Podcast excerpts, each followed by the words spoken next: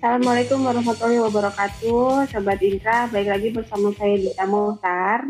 Sama saya Dan- Aun Rahman. Agak delay nih ya eh, Teh karena eh, biasanya rekaman atau nggak pakai anchor di record langsung.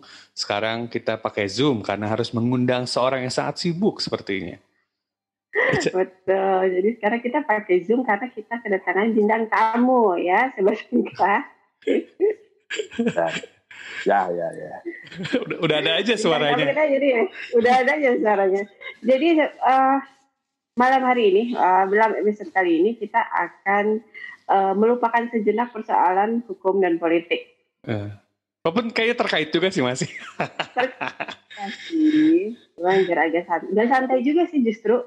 Nah, Eh, jadi malam hari ini kita mau bahas tentang musik. Ada musik. yang lebih berat. Sebenarnya berat loh bahas musik itu. Orang merasa berat teh karena orang nggak ngerti soalnya teh sama sekali. Nggak ngerti Mas- sama sekali. Maksudnya Tapi Aun maksudnya nggak nggak kalau dengerin ya ya wajar manusia kan dengerin musik ya. Cuman maksudnya teh nggak sampai Hmm. kayak kayak waktu pas teman-teman dulu pas sekolah teh apa apa si iyo si iyo si iyo gitu.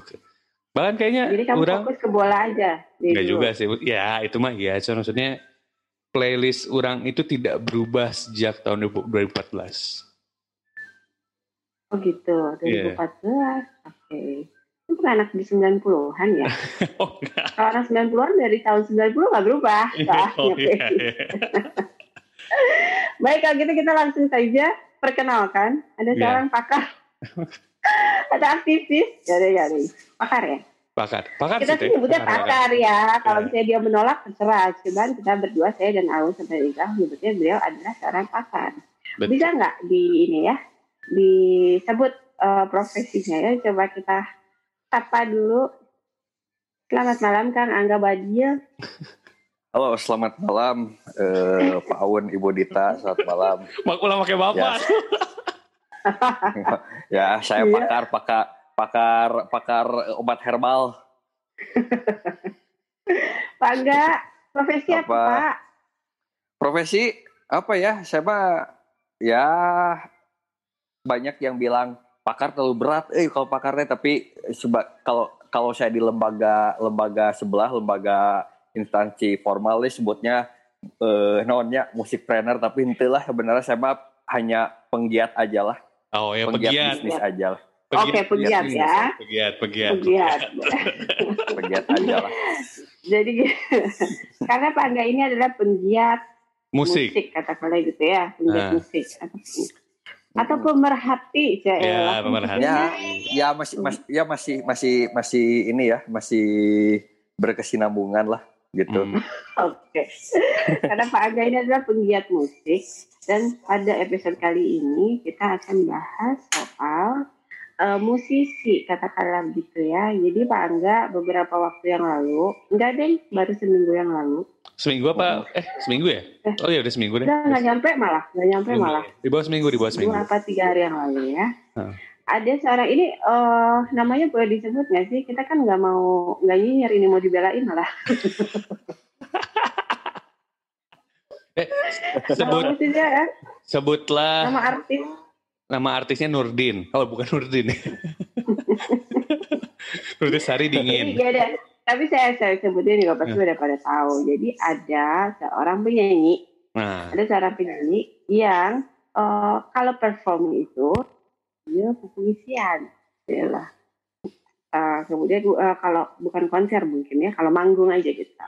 Jadi kayaknya di sela-sela lagu itu dia dari lagu-lagu yang lain dia pepuisian dulu gitu ya.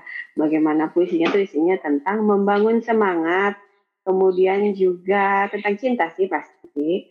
Eh, antara lain mendoakan juga, mendoakan sang penonton semoga menemukan orang yang tepat, ya kayak gitu-gitulah.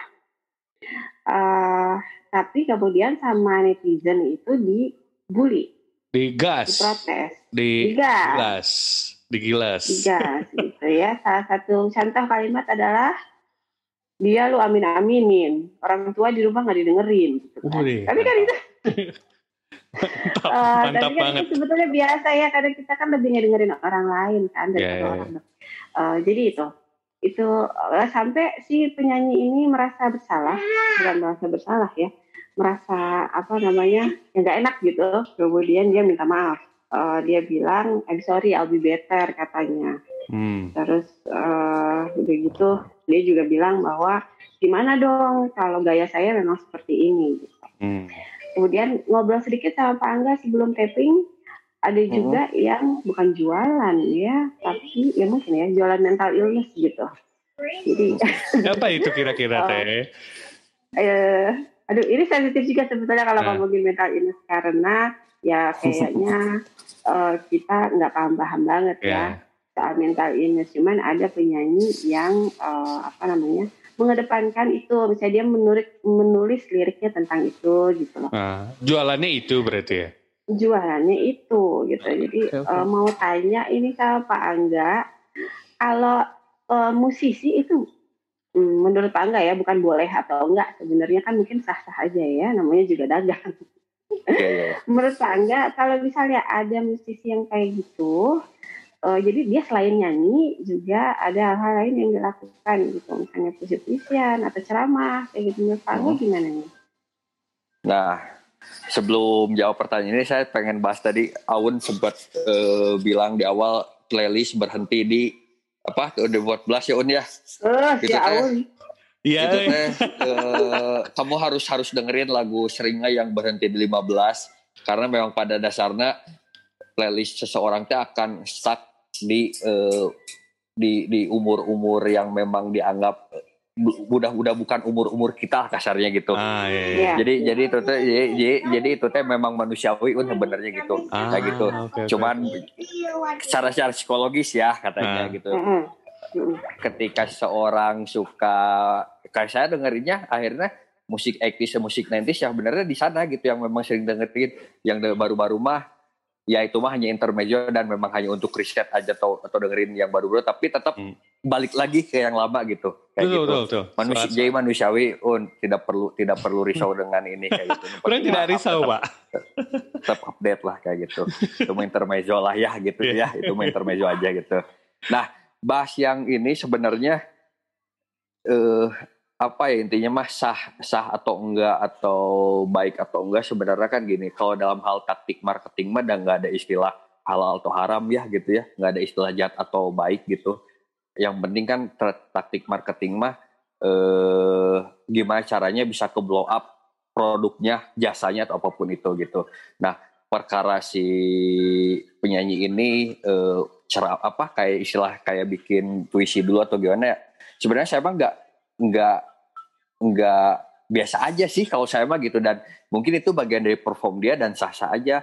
Selama uh, saya mungkin kalau saya sebagai penonton sampai nggak nggak sampai nggak apa kalau saya sebagai penonton nggak nggak nyampe ngeluarin komen nah naunan sih maneh dan, dan gitu. Dan saya ngeliatnya biasa aja sebenarnya nggak tahu ya kenapa netizen sampai sampai ngebully dan edanan dan yang saya si penyanyi itu teh nggak perlu minta maaf juga kalau kata hmm. saya mah. Dan itu sah sah aja karena itu bagian dari perform dia kecuali misal kalau dia misalnya eh, sorry itu saya kalau bikin puisi yang memang di luar kemampuan dia. Misalnya bikin puisi tentang agama.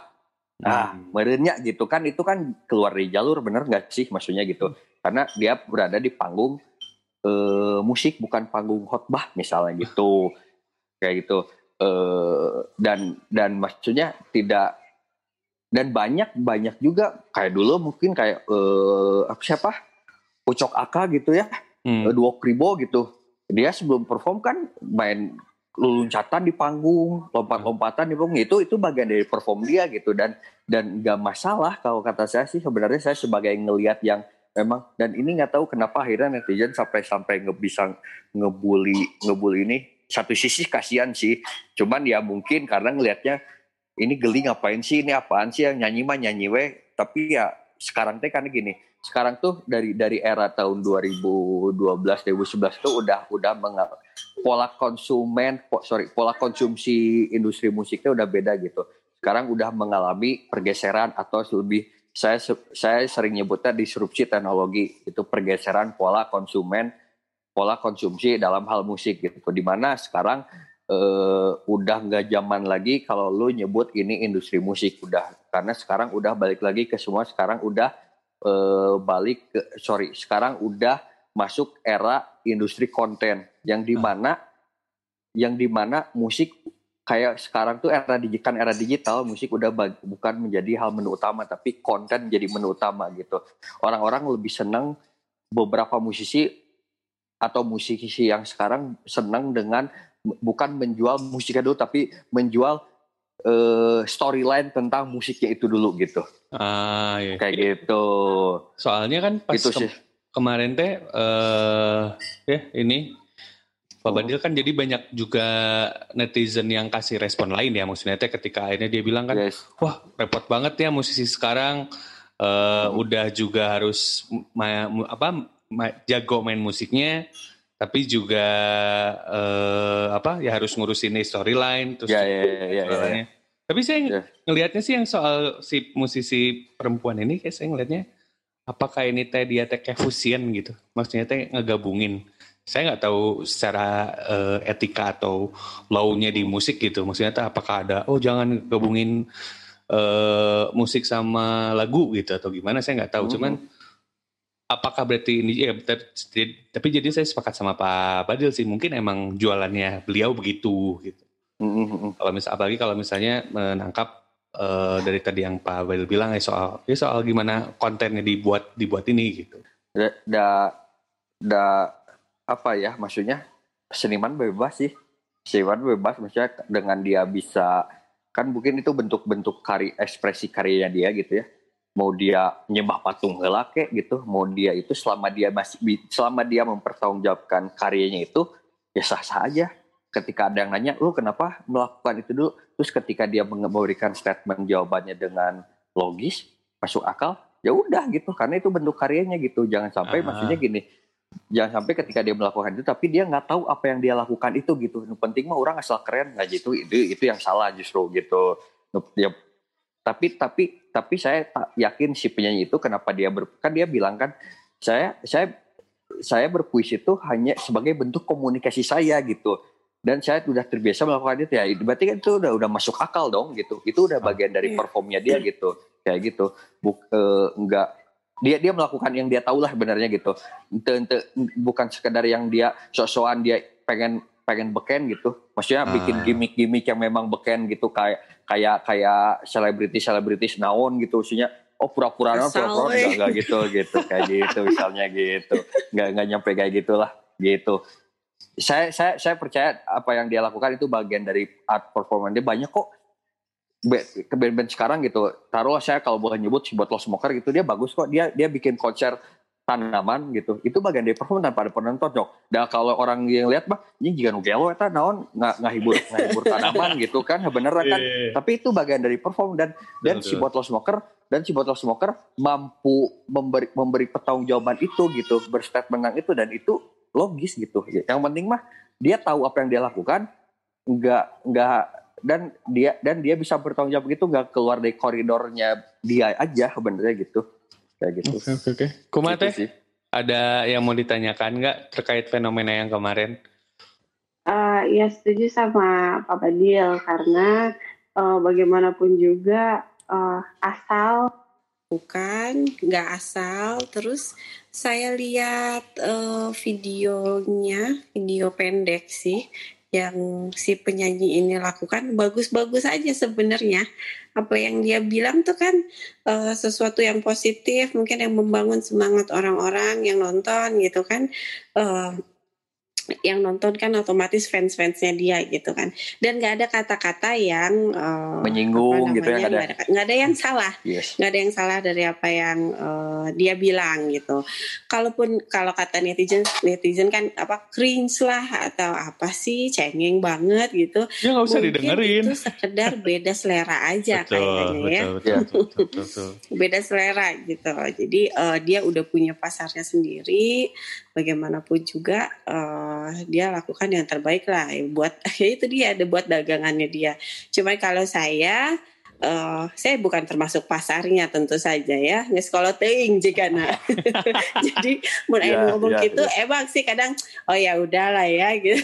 Ya ya ya ya mungkin ke anak-anak seumuran dia aja. Oh, bisa. Cepet nggak salah nggak salah uh, oh kayaknya dia juga bisa mempertanggungjawabkan. Kasihan ini kayaknya masih muda banget gitu ya harus menerima bulian uh, uh, padahal yang dilakukan itu nggak salah gitu. Betul. Pada yang suka banyak, yang dengerin dia banyak, kasihan aja. Saya suka lagu-lagunya sebenarnya. Netizen, saya suka lagu-lagunya uh, ya gitu. sebenarnya, maksudnya lumayan, not bad lah. Karena waktu oh, itu kan diputar. Oh gitu, suka lagu. Jadi sebenarnya ya maksudnya sebenarnya hal, hal kayak gini teh dari dulu ya benar udah ada juga benar kalau ngomongin dari dulu ya. Cuma uh. masalahnya kan ini ini kan udah udah sosial media gampang ke expose itu apa apa teh. Terus ketika ada satu komen tergiring opini gitu. Jadi oh, buat opini ya, publik, jadi kegiring kayak gitu kayak gitu. Nah, iya. ya maksudnya akhirnya entahlah maksudnya entah itu set, maksudnya entah itu settingan entah itu benar-benar uh, benar uh, dibully atau benar dipuji uh, entah gimana. Yang penting kan era era sekarang teh kayak udah bergeser aja gitu. Jadi segala sesuatu teh ya, ya. masih di komen. Dan dulu juga benar bisa lebih parah tuh. Dulu sok kayak si siapa ya? Si The Jonis gitu si Iyo manggung di kolor rungkul kalau zaman sekarang mah udah udah dibully dan edan tapi dulu mah ada. Biasa iya. aja gitu. Bener nggak sih kayak gitu? Kayak gitu. Mm. dan emang emang sekarang pola, pola pola konsumsi udah beda aja gitu. Entahlah gitu ya saya karena karena gini saya ngelihatnya gini. Bukannya ngebandingin bukannya ngebandingin generasi kita zaman dulu ya maksudnya. Dingga enggak dingga dingga enggak kita mah e, beruntung gitu lahir di zaman sebelum ada sosial media yang memang di Kokumage mental kuat gitu. Di di di poyokan gitu kuat kayak gitu gitu. Nah anak sekarang mah tiap apa-apa teh mesti up, segala sesuatu teh diupdate untuk jadi konten gitu. Kayak gitu untuk mendapatkan followers retweet naon lah kayak gitu istilahnya istilah. Mm. nah hal itu teh beda dengan anak-anak sekarang gitu. Gitu gitu sih saya ngeliat jadi memang ya kalau ada ada yang bilang itu tercengeng tuh kuma emang mana ente nah emang dulu ge mana diputuskan cinta ge? Anggar mewek mewek kayak gitu kan? Kayak gitu sebenarnya makan gitu istilahnya. Cuman hanya masalah hanya masalah dikit hanya masalah di iya ada apa sih sebenarnya gitu? Ya mungkin akhirnya sih bisa bad news is good news ya gitu ya. Cuman kan e, terlepas dari itu efek-efek sosial media berpengaruh akhirnya gitu. Saya ngeliatnya gitu. Akhirnya memang mentalnya mesti kuat gitu. Nah yang mesti dibedain adalah gini uh, yang jadi yang jadi catatan adalah kalau musisi zaman dulu yang masih bertahan sampai sekarang si Eta mah musisi rek rek payu atau hente rek payu atau hente rek kuku mahage tetap bakal bikin lagu kalau musisi ah. sekarang saya ngelihatnya adalah payu atau hente nyenan konten Uh, itu konten sama lagu beda ya, konten sama lagu beda ya. Pemaknaan di sini maksudnya pemaknaan saya di sini beda ya. Maksudnya gini, saya ngelihatnya mental musisi nggak semua ya nggak semua tapi mental musisi sekarang sama yang yang dulu beda gini. Maksudnya gini musisi-musisi dulu kan banyak nih yang masih eksis sampai sekarang yang umur udah 20 tahun 10 tahun sekian tahun banyak tapi tetap masih bikin yeah. karya. Mau itu bikin single mau bikin album payu to payu nyen beda dengan ah, musisi sekarang. Musisi sekarang tuh cukup bikin satu single aja meledak udah gitu. Terus ya lagu-lagunya eta eta yeah. gitu. Tapi nggak bikin album gitu. Padahal pencapaian pencapaian untuk satu sebuah musisi atau sebuah band adalah ada di album karena itu ketika dia bisa menghargakan hmm. sebuah dia uh, sebuah harganya dia adalah album gitu menurut saya single hanya hanya sebagai sebagai media promo aja tapi ketika lu udah punya album lu udah bikin packaging fisik gitu nanti udah udah nilai nilai yang mahal kayak gitu album teh kayak gitu hmm. cuman masalahnya sekarang eranya kata saya balik lagi gitu emang nggak bisa disamain juga akhirnya gitu sekarang di, di era digital yeah. bikin single bikin album effortnya sama merilis secara oh. digital ya hmm. merilis secara digital ya yeah. kalau tapi kalau merilis secara fisik itu jelas beda effortnya beda gitu tapi merilis single sama digital effortnya sama-sama aja nah promonya gitu-gitu kan nih hmm. kayak gitu lo mau bikin di Spotify rilis 10 album sama Spotify rilis satu album udah sama-sama aja nggak ada bedanya apa yes. bedanya gitu secara secara promo gitu buat kita konsumen juga ya eh, sama aja gitu jadinya tuh mm -hmm. maksudnya yang didengerin lagu-lagu itu itu aja nah, sebenarnya lagu-lagu gitu. itu itu aja gitu, gitu.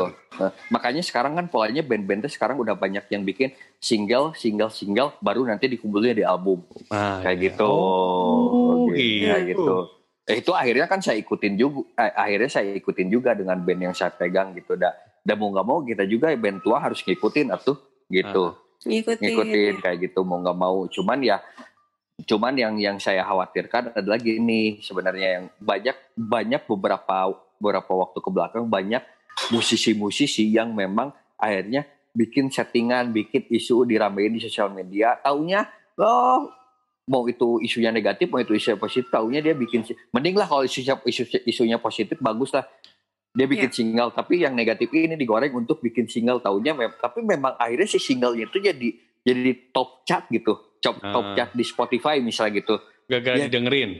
Berarti gagal iya didengerin. enggak gara-gara gara-gara gara-gara isunya rame banget digoreng gitu memang gak salah juga kata saya juga dalam taktik marketing kan gak ada soal hal atau haram cuman ya saya saya bikin isunya goreng weh gitu kayak gitu intinya kayak gitu bikin bikin bikin isu-isu yang memang iya naon sih taunya dia mau bikin single gitu akhirnya jadi yang tapi yang dengerin cuman dengerin bukan dari hati cuman hanya yang pengen sekedar penasaran aja hanya menge- aja. hanya mengejar eh, engagement ya, hanya mengejar database angka di Spotify gitu. Yang kemudian dia bisa capture lalu dia jual datanya ke, ke berbagai korporat untuk bikin aktivasi. Kayak gitu. Iya. Hmm. Akhirnya kayak gitu sih. Banyak yang kayak gitu akhirnya yang dilakukan. Tapi ya eh, saya mah sebagai ya namanya enggak salah sana kira oh ya bikin lagu eda. Saya mah selalu percaya gitu. Lagu yang bagus lagu yang bagus teh pasti akan bagus juga kayak gitu. Oke. Iya. Teteh, akan bagus ada ini nggak? akan maksudnya lagu yang bagus akan banyak didengerin sih gitu Iya. Iya, Eh. setuju, setuju pisan. Jadi saya sebagai anak lama, Cila. sebagai anak lama, menolak tua. Ini kemudian sebagai anak iya karena lama. maksudnya kita Dan di sini juga- kan di sini kita iya di sini kita pola pik pola pikirnya sama anak sebagai anak lama dan kebiasaan ngedengerin lagu metal ya akang-akang jadi saya terbiasa ngeliat apalagi karena saya suka metal jadi beberapa eh, nonton beberapa film eh, metal evolution. Jadi saya di situ tahu bahwa bikin band bikin musik dan jadi musisi ya itu sama sekali nggak gampang. Apalagi zaman zamannya motorhead Lemmy motorhead gitu kan dia cerita Oh. tuh. Terus Itu dewasa itu. di, di- iya kan di film itu juga ada Metallica disebut ada Dream Theater itu kan Hmm. susah banget untuk untuk bikin musik yang bagus yang kemudian diterima oleh banyak orang sampai mereka sebesar sekarang hari ini gitu jadi kayaknya betul betul sampai hari ini musik mereka masih relevan untuk kita dengar gitu. Tapi kalau sekarang ada uh, Cila ngomongnya adik adik-adik sekali. gitu. Tapi kalau sekarang anak-anak ini bisa eh, bikin musik jauh lebih gampang. Jadi punten ini mah kalau dulu perlu take itu nggak bisa diulang misalnya zaman dulu ya nggak gitar udah aja kalau salah ulang dari Betul. awal gitu. Karena Ya, teknologi, teknologinya belum ada. Tapi kalau sekarang Ya. untuk solo aja sendirian udah bisa tuh mengcover gitar piano drum gitu ya. Tinggal pakai aplikasi tinggal pakai modal laptop doang gitu. Tapi masa iya sih kayaknya kayaknya nggak adil sih lah. Kalau dibandingin sama yang dulu kok kayaknya nggak adil Ya. ya. Sekarang gampang banget. Tapi kan namanya juga teknologi Ya. mereka nggak bisa disalahin kan? Betul, betul. Eh, betul. kayak misalnya contohnya si Guros deh. Saya suka sama si Guros. Tapi saya nggak ngerti liriknya ngomongin apa aja gitu. Iya. Bahkan si Gur eh, terus kalau lihat mereka waktu itu kalau nggak salah ada tema mereka pulang kampung ke Islandia. Hah. Eh, di situ ada ini fullnya pasti eh, Pak Angga juga tahu yang saya maksud yang Hmm. mana gitu ya. Jadi itu kita bisa kebawa gitu loh emosinya. Padahal kita sama sekali Yes. nggak ngerti. Si Guros nyanyi apa bahasa Islandia atau tidak. Tapi bisa Ya, gitu ya, ya. kebawa gitu. Eh, Ya. Jadi ya memang beda sih, ya memang beda. Eh, ada yang memang harus eh, pakai taktik marketing yang sebegitu hebatnya sampai harus disetting, sampai harus ngarang dulu, sampai Hmm. harus si penyanyinya ini harus kayaknya problematik banget hidupnya, Mhm. sampai baru ya emang baru kayak gitu apa akhirnya namanya baru bisa mendapatkan perhatian. Padahal mungkin lagunya biasa aja. ya Eh, tapi Oh, ada itu juga banyak. yang Iya, Itu kan? banyak, Teh. Itu banyak. Ya, Itu saya tapi banyak. kayak ada gini. juga yang memang lagunya udah bagus. Hah. Jadi nggak peduli latar belakang si penyanyinya seperti apa, lagunya udah bagus, udah Hmm. liriknya udah bermakna lah buat kita gitu misalnya. Hmm. Dan juga udah langsung itu aja, udah langsung kena ya, udah langsung klik aja. Gitu iya, kayak iya. kalau zaman dulu kayaknya kalau zaman-zaman kita nih Kang, cela zaman kita. Zaman 90-an itu sakti. Saya rasa nggak ada lagi yang nggak ada nggak ada duanya tuh Eh. benar kayak misalnya kayak Korn, Slipknot atau Morrissey. Itu nggak ada duanya kan? nggak ada lagi yang kayak Iya, mereka gitu. Iya. Tapi sekarang banyak dong yang kayak siapa gitu. Atau musik-musik Iya, iya. band indie lah. Saya nggak dengernya sih. Iya. Maaf nih kalau Iya, salah. iya. Tapi band-band ini saya nggak dengernya sama semua. Gitu sampai saya ngira penyanyinya sama. Padahal beda-beda gitu. Iya, iya. Pendapat Ya saya gitu sih. kayak gitu. Kalau kan sekarang mah kalau era sekarang mah udah udah nggak bisa nge-labelin indie atau mainstream ya. Karena mah ada semuanya udah sejajar karena udah ada industrinya juga. Industrinya kasarnya di satu sisi dengan banyaknya korporat yang memang tap in ke event-eventnya membuat kita sejajar akhirnya gitu. Sekarang lu pengen lihat eh, Noah sama Moka teh udah bisa sepanggung gitu. Dulu mah kan Nah, nggak bisa iya, kan iya. gitu. Sepakat, Bener nggak sepakat, kayak sepakat. gitu kayak gitu. Eh, mau lihat eh, ki- eh, siapa yang yang ke- kemarin kayak si di event-event Jak- di Jakarta kan banyak gitu pengen lihat One Falls sama band-band yang memang ini teh udah bisa satu panggung kayak gitu. Nah itu teh Iya. udah udah satu sisi udah udah udah positif gitu. Cuman ya eh, saking saking saking dimudahkannya teknologi kadang orang-orang tuh ya itu baik lagi ke gitu. Maksudnya seperti ceritain kan teh sama sama Teh Dita bahwa band-band dulu si ber- berjuangnya gimana si Lemmy bisa Motorhead bisa sampai ke gede ini. Baik lagi kalau kata saya mah gitu. Baik lagi ke mental. Justru gini. Sekarang kan udah udah mudah banget teknologi ya. Nah, proses berdarah-darahnya udah nggak ada Iya. Ada ada cuman berkurang mungkin ya gitu. Karena gini saya ngeliat saya per, emang emang emang di karena kan saya maksudnya di circle aja saya di circle saya sekeliling gitu saya saya ngelihat yang memang jatuh banyak band-band baru nih. Banyak yang memang suka ngajak ngobrol kang saya punya band gini eh, bantuin lah promoin biar saya bisa main di sana. Patokannya udah pengen main kayak gitu. Dulu mah Hmm. itu saya pengen bikin eh saya punya band nih pengen bikin bikin lagu gimana caranya? Misalnya gini sesimpel ini aja dulu mereka. Gimana cara gimana caranya saya eh, lagu saya bisa terdengar di radio atau di kota-kota lain? Ya udah simpel. Dulu mah harus harus tur dulu dong. Harus tur Iya. dulu. Bikin tur dulu bikin apa. Sekarang mah lu nggak perlu tur lu cukup punya eh, konten menarik udah bisa dikontrak sama brand dihargain sekian puluh juta udah lu bisa main di panggung-panggung besar. Nah kan ada ada ada step-step yang akhirnya hilang ya. Untuk Iya. untuk yang yang hilang yang memang akhirnya itu ngubah eh, ngubah perilaku di akhirnya misalnya bukan perilaku ya terlalu berat ngubah ngubah apa ya istilahnya teh ya mungkin kayak ngubah kayak ada satu momen yang hilang deh. Satu satu satu rantai yang memang as- satu rantai yang putus yang memang akhirnya mengubah pola pikir juga gitu ngelihatnya gitu ya. Mengubah pola pikir yang memang Jer kalau dulu pengen kurang teh kayak main di event itu teh kudu bener berdarah-darah kudu bener ikut registrasi lah kolektif lah. Nepi memang sampai bisa mau di festival besar sekarang udah nggak perlu gitu. Lu di Instagram bisa punya konten feed yang bagus diomongin yang bagus ya udah lu ditarik followers banyak ya udah bisa ditapin sama brand, satu brand gitu main di sana Iya. itu kayak gitu akhirnya kan proses berdarah-darah itu yang yang ya akhirnya hilang gitu sekarang malah ya cukup punya lu bisa bikin konten di TikTok aja udah bisa bisa oke kayak Iya. gitu itu sih akhirnya jadi Tapi- mental sih baik lagi ke mental mungkin ya Tapi jadi jadi nanya deh, Pak Badil maksudnya saya saya kan Hmm. nggak nggak nggak seintu itu ya ke musik maksudnya teh. Mm, mm, Kadang kayak bet, tahu lagu baru teh beneran karena muncul di Spotify, kalau nggak munculnya di radio. Iya. Nah, mm, mm. Eh, maksudnya munculnya di dua platform itu lah. Saya pertanyaan saya adalah, tapi ada nggak sih yang baru-baru teh emang beneran bagus gitu? Emang beneran banyak banyak saya beneran teh saya, bagus? so- saya teh ra- saya teh rajin setiap hari Jumat kan setiap hari Jumat teh sekarang istilahnya rilis eh, hari rilisan digital ya kalau hari Jumat kan kan makanya di Spotify ada fitur eh, Music Friday kan New Music Friday. Nah itu teh saya suka dengerin. Akhirnya kan gini ini ini akhirnya jadi jadi ke saya juga behav- behavior saya juga jadi berbeda. Misalnya dari dulu kalau dulu kan pengen pengen dengerin eh, band-band baru teh mesti datang ke festival-festival atau atau mencari tahu yang ke mana. Hese lah mesti ke clothing atau ke rumah cari lisan baru teh. Sekarang mah ya cukup di di Spotify kan. Dan kita teh ketika dengerin itu kita nggak tahu juga itu siapa gitu Hmm. yang penting kayak saya dengerin Spotify oh like dulu aja like like like like dulu aja ya. Tapi saya sebenarnya nggak tahu gitu. Dan ini kejadian juga saya sampai nemuin satu satu band baru yang bagus ya. Cir ini bagus banget elektronik eh. Ada namanya Wolfja gitu yang di yang dari Bandung gitu. Saya dengerinnya di Spotify dulu. Kan kalau dulu pengen pengen pengen dengerin eh, kayak pengen beli album teh beli atau dengerin dengerin lagunya teh mesti lihat dulu manggungnya ya.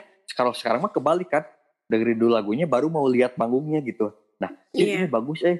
Lalu, lalu saya cari tahu gitu cari tahu oh si Wolf Wolfja gini oh pas ada lihat Instagram oh ternyata ada manggung nih. Lalu saya datang anjir bener alus eh pas live lagi. Nah kayak gitu. Jadi memang saya saya banyak nemu band-band baru juga akhirnya dari dari rilisan New Music Friday itu sih kayak gitu.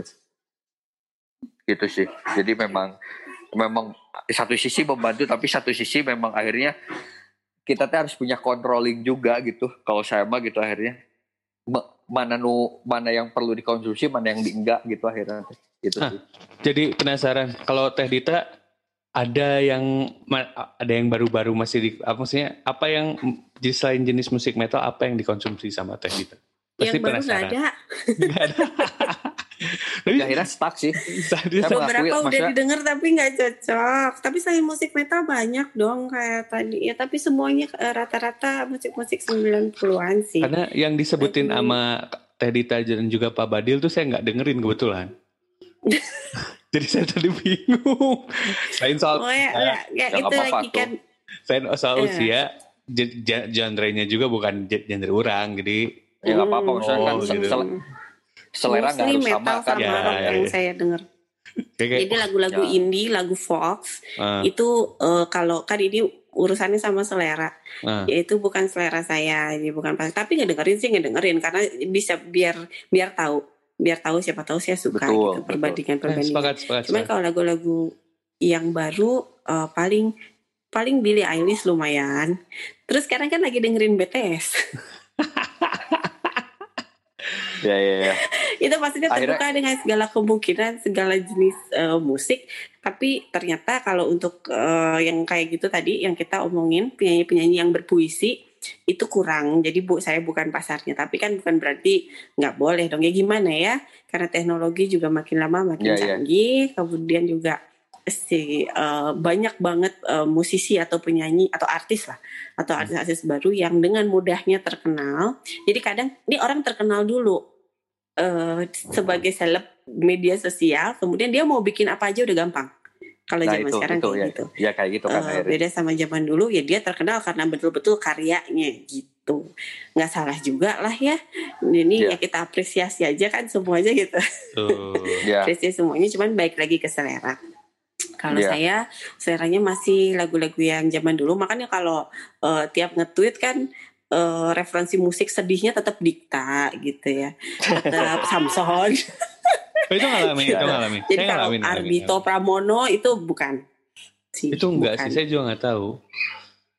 sebenarnya sebe- sa- sama juga sih akhirnya kalau ngomongin selera juga saya akhirnya saya stuck di satu satu satu periode genre kan, musik kayaknya. gitu Heeh, enggak satu genre satu satu periode lah gitu satu periode musik di sana kesenangan saya saya seputar di glam rock eh, ya metal dan eh, segala macamnya lah maksudnya band-band 80 tapi tapi karena saya berbis- berbisnis di musik juga Iya.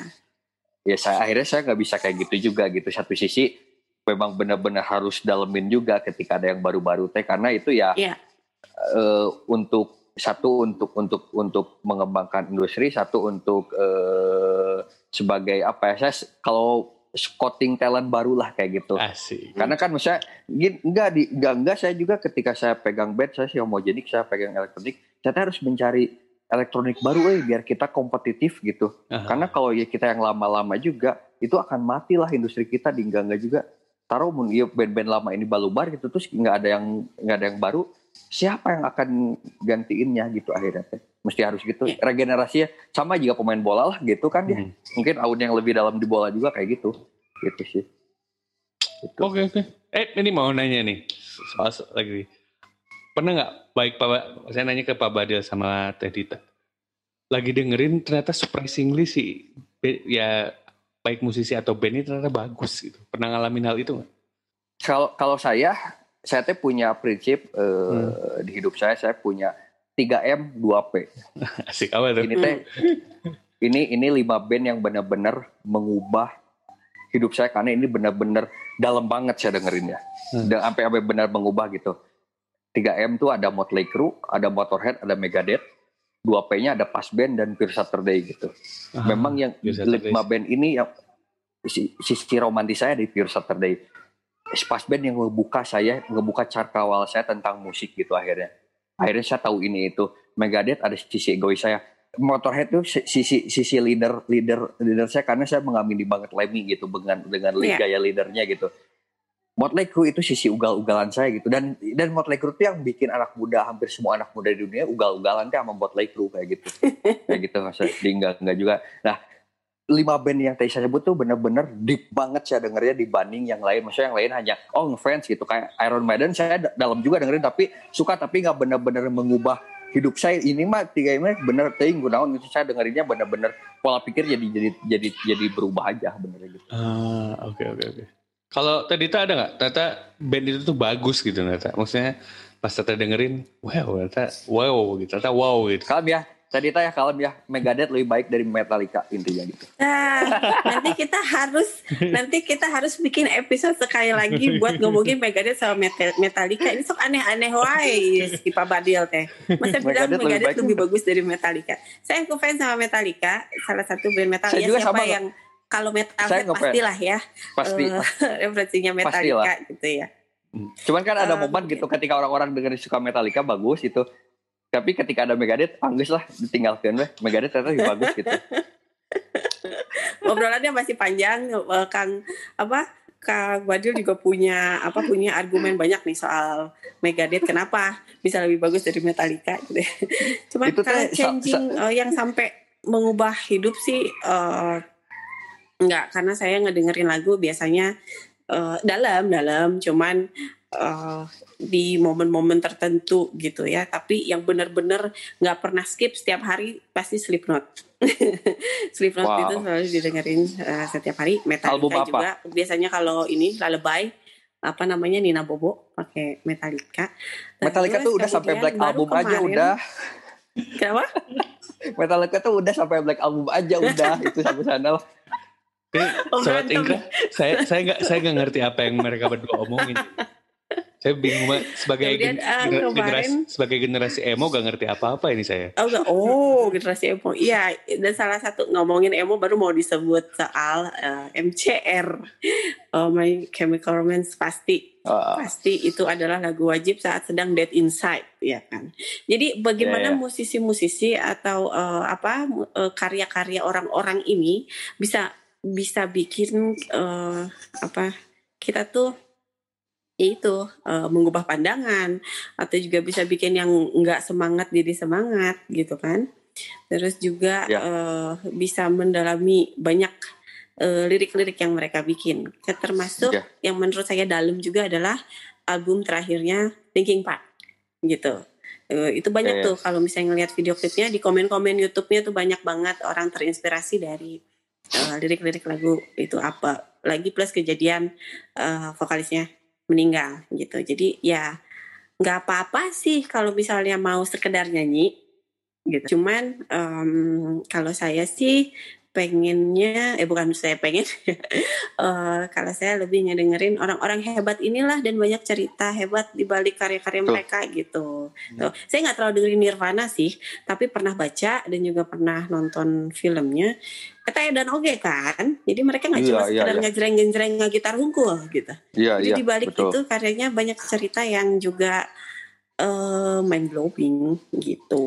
Iya, iya. Tapi bukan berarti Tapi yang cuma tapi beruntung lah. nyanyi dan berpuisi ini nggak boleh. Saya beruntung Nirvana udah nggak ada, Kurt Cobain udah meninggal. Kalau nggak ada, eh kalau masih ada, Dave Grohl nggak akan bagus sebagus kayak dia sekarang. Oh, iya, sepakat. Ya. Walaupun orang bukan musik Banyak orang juga yang malah tanda kutip bersyukur John Lennon mati muda. Nah, itu juga Kalau enggak dia udah jadi Tuhan katanya. Nah, itu.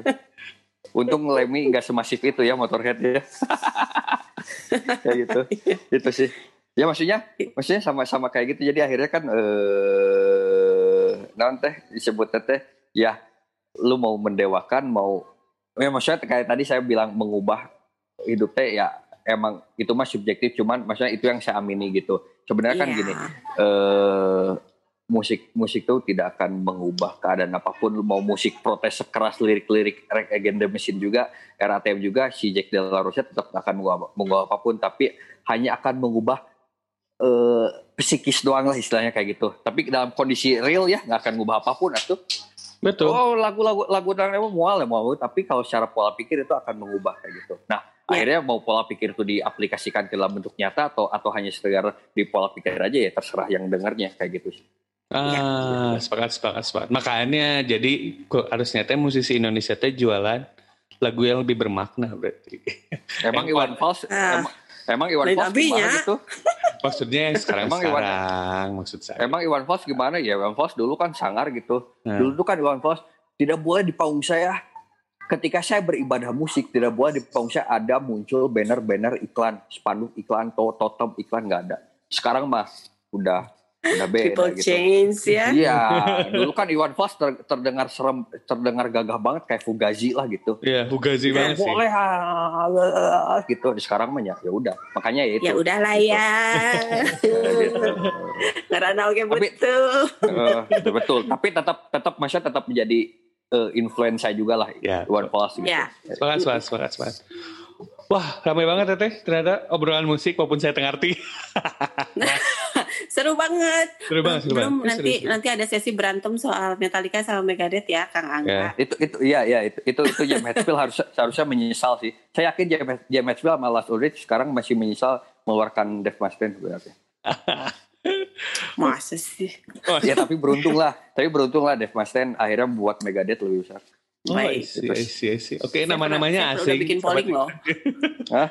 Apal. Karena di polling tuh cuma karena kan gini maksudnya ini bahas sedikit. Di polling mah hanya hanya hanya tahu permukaan aja tuh gitu. Eh, Sekarang ngomongin Metallica Megadeth, dah Metallica mah udah berbisnis we gitu. Tapi kalau ngomongin root siapa mainin yang masih mainin root thrash metal dengan baik ya Megadeth, ya Slayer, Oh, ya Anthrax gitu. Aku tuh Gitu. ngerti. Saya gak ngerti loh Ya ini Slayer. Anthrax gitu. Ini saya nggak tahu siapa. Gitu, Ya nggak ya. apa-apa, Sobat Ingkras juga saya yakin banyak nih yang metalhead.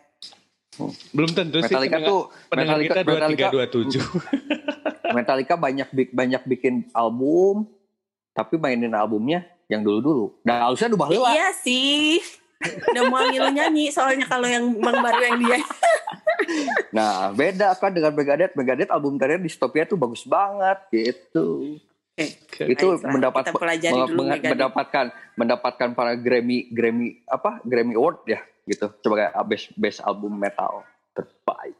Baik. Ah, baik. Marketing. Marketing. ya, Enggak. ternyata Baik, seru banget dan kayaknya ini sebetulnya masih ini ya Masih masih, di permukaan, tapi nggak apa-apa deh, nggak apa-apa. Ya. Jadi kita Berarti mungkin next- nggak next- nggak Ne- bukan nggak mungkin bahas kemudian Megadeth hari Metallica kita ya. bahas lagi nih ya, soalnya Ya, seru ya. banget kalau soal musik emang. Megadeth Metallica ya. Megadeth Metallica ya. Ya silakan. Siap bahas. silakan kalian berdua. Aun jadi moderatornya. Moderator ya. Soalnya saya gak ngerti. Saya gak ngerti musik. Jadi moderator aja, Aun. Jadi wasit. Siap, oke. Siap, siap, Baik, siap. ada lagi Kang Angga eh, tambahannya? Udah lah, paling saya mah pesan kalau lu deng kalau sebagai orang yang dengerin dengerin mah dengerin lah. Ini kudu loba kudu banyak ini eh, gitu sih gini gini maksudnya. Benar. Ka- Kalau lu suka ya udah dengerin, kalau lu nggak suka ya udah nggak usah gitu aja, Iya. simpel Ah, sepakat. gitu Iya, aja. iya. Gitu. Iya. Eh. Gitu sih. Jadi Oke. sejalan dengan pemikiran Kang Angga, saya juga pada akhirnya ya mau gimana lagi dengerin. Kalau suka dengerin, kalau enggak tinggalin gitu. Udah gitu Gak aja. usah didengerin, gak Tapi, usah dimaki.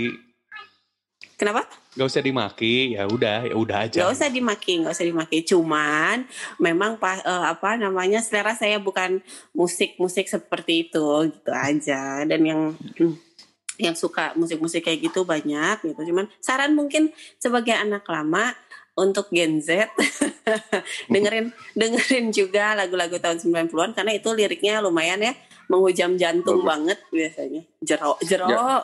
dan dalam banget gitu. Ya, dengerin ya. aja untuk referensi. Ya. Kalau nggak suka nggak apa-apa.